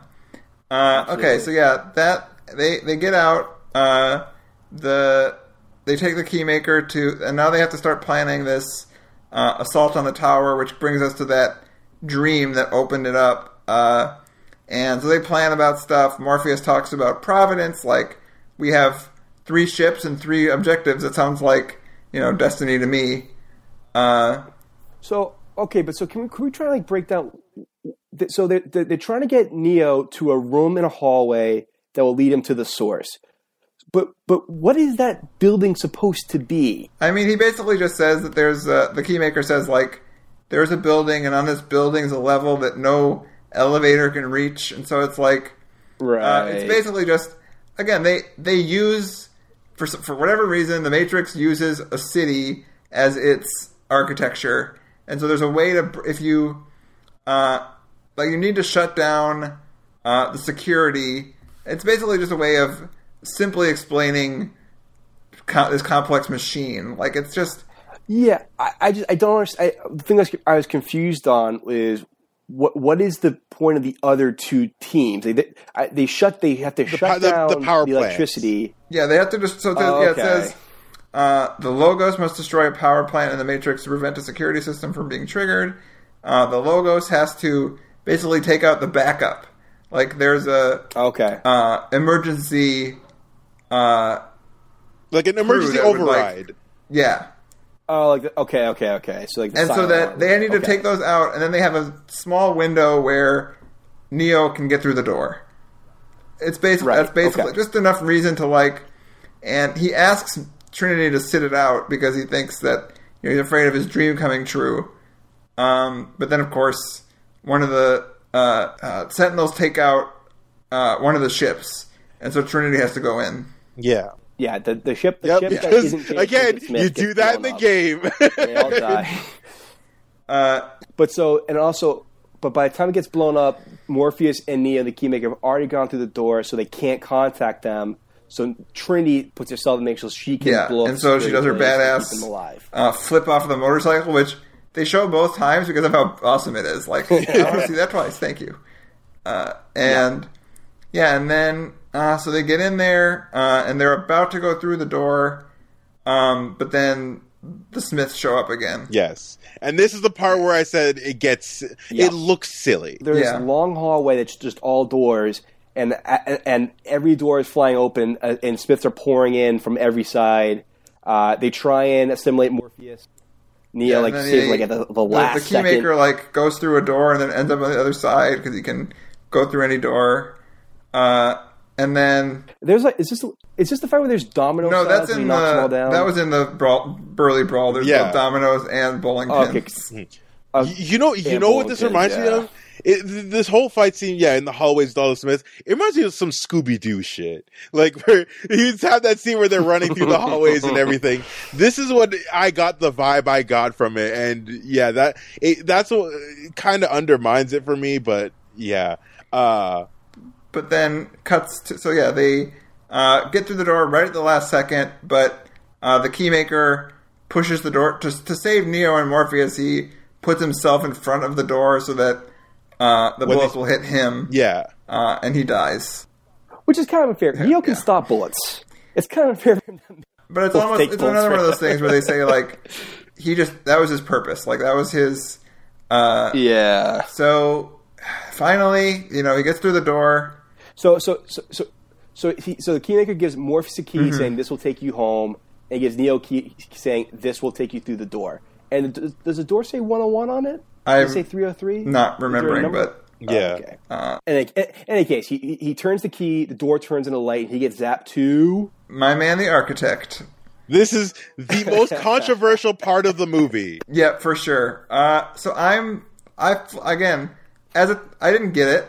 I, I didn't get it when I was twelve. I don't know what the hell he's saying using these big dictionary words. But it's kind of the point. Like he's like this uh, this super uh, pretentious uh, elite, you know, intellectual asshole that like controls everything, and he's just like has no time for anyone. He's just like you know just on this other level where he just doesn't give a shit about uh, these paltry human. You know, like He's a machine that never Mm-hmm. learned how to be human. Like, like even you know, Agent Smith, the other agents are obviously removed from humanity, but they've clearly learned to, kind. You know, uh, Hugo Weaving said he his voice was inspired by Walter, Mm-hmm. Walter Cronkite, so they've clearly assimilated how to be kind of authoritarian towards human. The architect does not yeah, care. no, He does not care. You know, and it, it actually one thing that actually helps the scene is that that actor that plays the architect. I don't think he's ever really been in anything else. Like, I think he's Mm-hmm. like a stage actor over in Europe.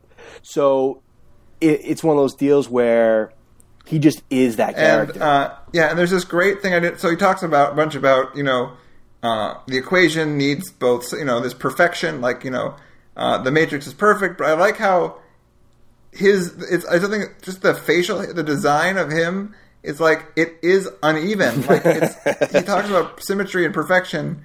And yet his beard is—it's something I don't know how intentional that, but I feel like it had to have been because of how neatly tailored his beard is.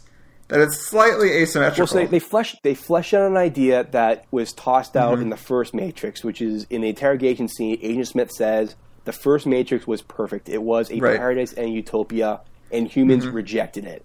And the architect the architect explains that they then followed that Matrix with with with a second version in which.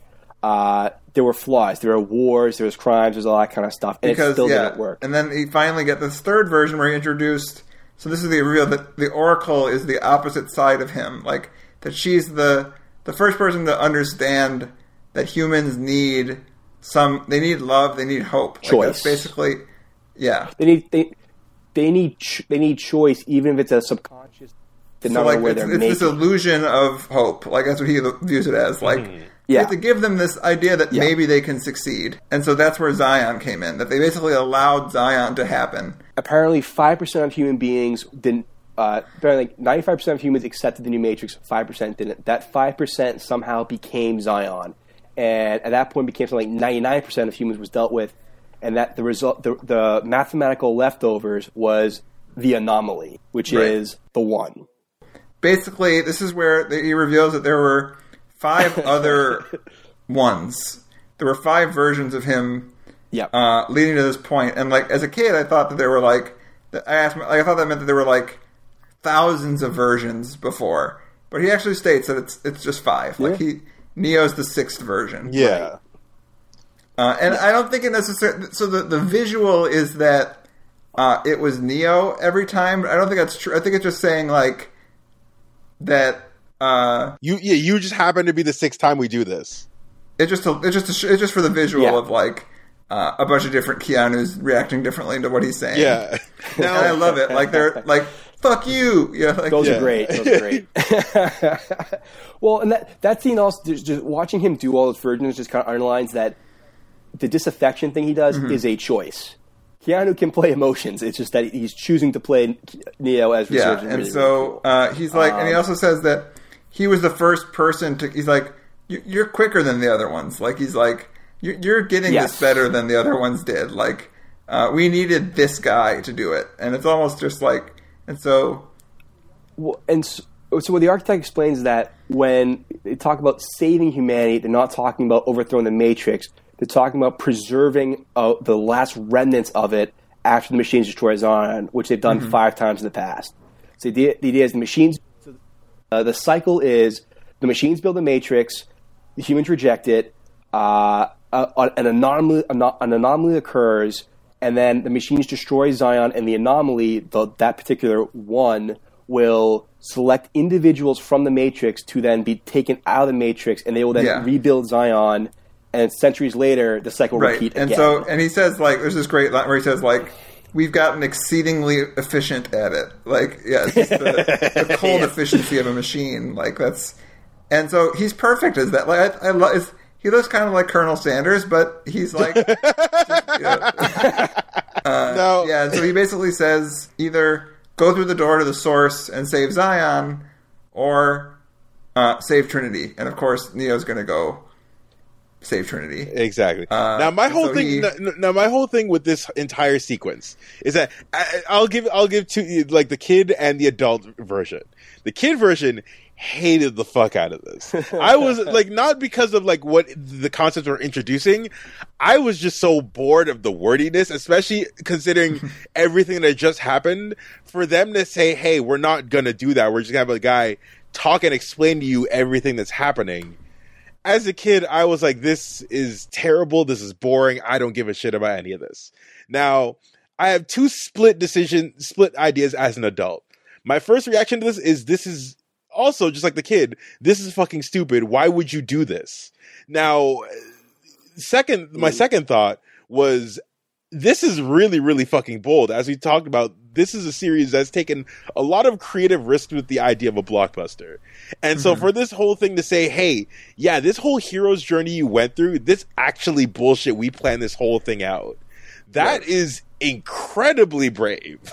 that like that is something I, I my mind is still trying to wrap around it, but I'm like, that's actually kind of cool as fuck. and it, and it really speaks to the the Wachowski, and really it's something that comes up with a like revolutionary fiction. We saw it with the Hunger Games. We saw it with uh, pretty much any kind of story about uh, someone trying to overthrow a dystopia, which is the idea that the idea that revolution and freedom are actually, or the hope of freedom, are tools of the establishment Right. to keep you in line, to you know, to, to keep the system going. It's it's uh, it's a very it's a very cynical, uh, very cyclical uh, idea. And yeah, like you said, it, it's really really bold to essentially say this the hero's journey we built for you in the first movie was a lie. It was a lie created by the machines, by the system to keep you in line. Uh, now fucking deal with that for six months. Yeah. Right. I mean, it's so it's Uh, insane that they. I love, and I love that they even as as uh, messy as it may get, like they at, at that they stay true to that, and I like we especially now compared to most blockbusters, it's so things are so boring and predict like it's almost it makes me like it's doing something similar, you know, like the, the Last Jedi is doing with Star Wars, where it's like fuck your binary of good and like of that there's going to be a winner and a loser. Like that doesn't make any sense. Like you know, in this, it's like, what are you gonna? Which we we'll talk about a lot in the Revolutions episode of like, what happens when you win? Like, what what's next? And that Yeah. the fact Right. that it's exploring it, Or- it's or- hella bold for or sure. like you didn't break out of the matrix. You're still in it. You're just in a deeper Right. level of it. Right. Or even the reverse of that sandwich is like, what happens when you are just fucked? When you just when you've lost and there is nothing you can do. Like, what, like what, what as a person, what is your response to that? You know, what is that? What, and what does that reveal about you? Uh, you know, who who do you become when you're just out of moves and you're just out of places to go? So, uh, Um, yeah, and then gets to uh, sorry as much as i love that like i said i loved it or in the sense of like in a in a like holy shit that's actually really different creative. At the same time it just introduces a whole other set of problems. It's just like okay so yeah you you establish this Yeah. really cool like mic drop. Now what like how do you get the obvious how do you Right. get the audience to care if you just basically said there's no real meaning in this shit because literally we've planned all this out no matter what you do, you're still playing in our hands. You don't win. So like, what do you do? How do you get the audience to give a shit? And I that's the thing that I don't think they ever answered that. Yeah, and I, I, th- I think I think one thing you could point to with these sequels, in terms of maybe why they don't work as well as they could, is that the ticking clock of the machines come to destroy Zion is really in the background, and you almost I get well, these movies take the, the second and third one take place, of course, yeah, like Yeah. it- day or it's, two. right? they have 24 hours now from this point that he's saying that the Yeah, Sentinels are going to come so- in 24 hours. Um, Yeah, I, I, I, I almost wonder if they had really played up that that threat. Because I- I- watching it this time, I was like, geez, like that. I know like there's an army of robots coming to, to wipe out humanity, but like I don't feel it the way I do in, in other movies, especially compared to the first Matrix, which has a very uh, it's all about that journey. It's all about you know getting more information. So there's a, a real pulse to it. Yeah, I, I don't know. It, it doesn't doesn't quite connect, I guess. And, and and to your point, man, it's that idea of like, yep, you're fucked. Bye. Uh, and it doesn't really give the audience anything to hold on to heading into the last part of the story. And, and then the the cliff the, and the cliffhanger only kind of, the cliffhangers only yeah, uh, so it goes to uh, tr- you know he saves Trinity uh, right before she hits the ground, uh, and then he pulls the bullet out of her, and then That seems awesome, by the way. makes her heart beat again. Yeah, Uh, because, someone because he's that, God. like, yeah. Uh, someone pointed out that basically the first movie is about birth. Uh, this one's about li- like Re- Reloaded's about trying to stay alive, like about life, and then Revolutions is about death and change. And so, like uh, the fact that he literally keeps your heart beating is it's again it's I just love the uh, unsubtle nature of that. Um, I'd also like to say that, like during the scene, yeah, where he flies over and saves Trinity, I love the visual of him flying so fast and just dragging all these cars and debris Trailing the cars. behind him. so it looks so cool.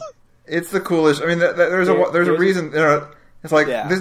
As we also get that in Revolutions, but this is what the Wachowskis making a Superman movie would be like. Like, fuck yes, It's the Uh, most anime shit I've ever seen yeah. in my life. Yeah, it's it's Dragon Ball Z and Superman smashed into one. Yeah, like, uh, but yeah, and then uh, they es- so they get out of the Matrix, and then this is where the cliffhangers come, like straight up. Uh, Sentinels attack with a bomb. They get out of the Nebuchadnezzar right before Well, so it explodes. Neo, ne- but before that happens, Neo, Oh, Neo right. tells Morpheus the prophecy Yeah. is a, the prophecy is a lie, and Morpheus is like, "I can't believe that." Neo's like, "Well, if it wasn't a lie, then how come the Mm-hmm. war is still happening? We did it. We did everything we are supposed to. So sorry, Every- everything you believe is a lie." And I also Bye. love though that Neo's like, okay, it's similar to what he did in the first one, where he's like, okay, I'm not the one, but I don't give a shit. I'm still going to fight. Like I still believe in, I still believe in people and love, and I'm going to try to fight for it. Like, so what are we going to do? Um, but it's still pretty simple. We're like, I mean, they literally it explodes, and then ne- Morpheus Well, is like, you know, yeah, I've dreamed like a dream, but now that dream is gone from me, and that's like the whisper. Just Laurence Fishburne. Fuck, where was the uh, Oscar Yep. nomination? Man? Man, yeah. but and then it ends uh, with uh, Neo now So then can this- fucking destroy Sentinels with his mind. In real life. Mm-hmm. Yeah, yeah. This is this is where I was like, don't even where every the entire audience was also like, wait, what the fuck? Like, how did this happen? And yeah, with that, and then the other cliffhangers, are just I Yeah. love it. So, so, but so, okay, so, so, so Neo uses his powers that come, are in the real world now to kill the Sentinels, and then passes out.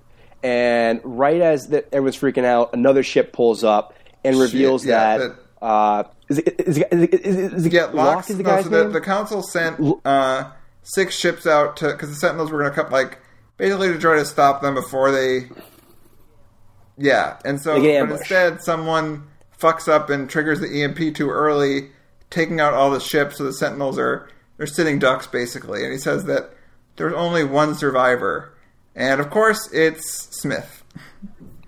And it Yep. literally does And the just, uh, uh, to be bum, bum, concluded. bum, it does. It does. It does a bump, bump, bump. and then clank and just to add, also that scene- th- this also happens in Enter the Matrix where yeah, they're like they're uh, the last level. You're basically in the ship in the logos trying to shoot fight off Sentinels, and then yeah, the EMP thing happens, and then you just got you, you just like get just locked out. But the way they set it up in the for the sequel in the end of the Matrix of Enter, uh, Enter the Matrix, it's them just kind of waiting to be rescued and goes like, oh, listen, what the fuck do we do now? Like, what happens next? And Niobe's like, I don't know. But whatever happens, it's going to be one hell of a ride. And, Oh god. and thinking about that now, I'm like, no, we were in for, uh, we were in for something. it was a ride, but I don't think I liked it. just as a just as a side note, the uh, the nurse in those uh, in the in the med bay at the end there is Yeah, the star uh, of Babadook. yep, It's Oh, really? Davis. yep. That's fucking. su- Oh yeah, I forgot. I keep Australian, forgetting this yeah, is a, this is a mostly yeah. Australian production.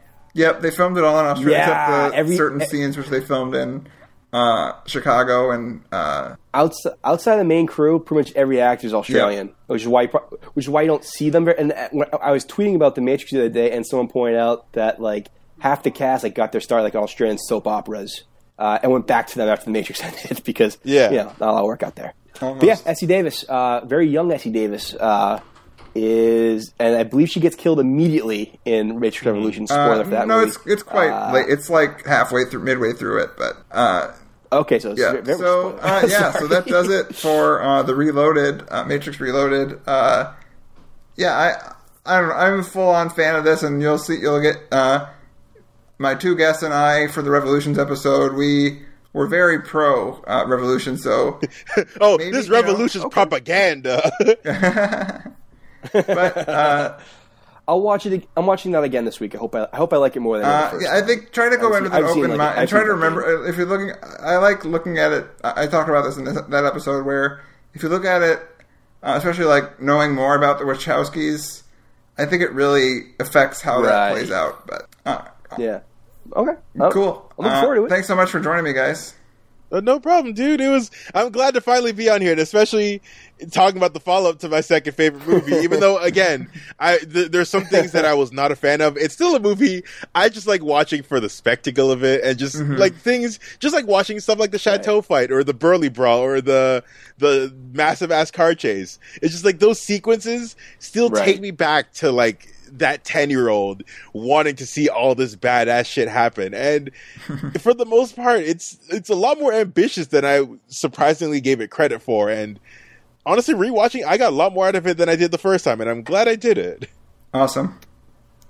and that's that's the thing, man. Is that like for all their flaws, there really is nothing else out there like the Matrix movies. They are, and there's there's no other filmmakers out there like the Wachowskis. They are they are truly truly brilliant. They are truly truly innovators. And if their reach exceeds their grasp, sometimes it, it doesn't matter. I mean, that that's the price of being ahead of the curve pretty much every single time out. I mean, Speed Racer is only now getting appreciated a, Well, decade it's something later. similar. Yeah, it's something similar Atlas- to like, like especially like Jupiter Ascending, where like when their movies don't work, like I can't help but like give me an original, uh, Yes. kind of messy movie Right. over paint by the numbers, boring bullshit any day. Like you know that's That- maybe that- structurally Yeah. perfect. Like 100%. this is interesting shit. exactly like it's yeah like you said it just we don't get original ideas like this anymore nowadays. Like as much as I lo- listen, I love the MCU. I love comics. I love all these comic book movies that are coming out. But at the same time, I just need something original. I need something different. I need something weird. And there, there's not that many people that do it, especially on a massive budget. And the Wachowskis are the people who do it consistently. The quality varies Right, yep. wildly, but I will never not I will never not give them credit for doing something different. As a testament. To, it's a testament to how popular these movies are that they essentially bought them a decade of bomb after bomb after bomb. Of But they, they will consistently put the Matrix But, uh, you know, trilogy free- but because and you're still gonna go like, you know. I kind of want to see it.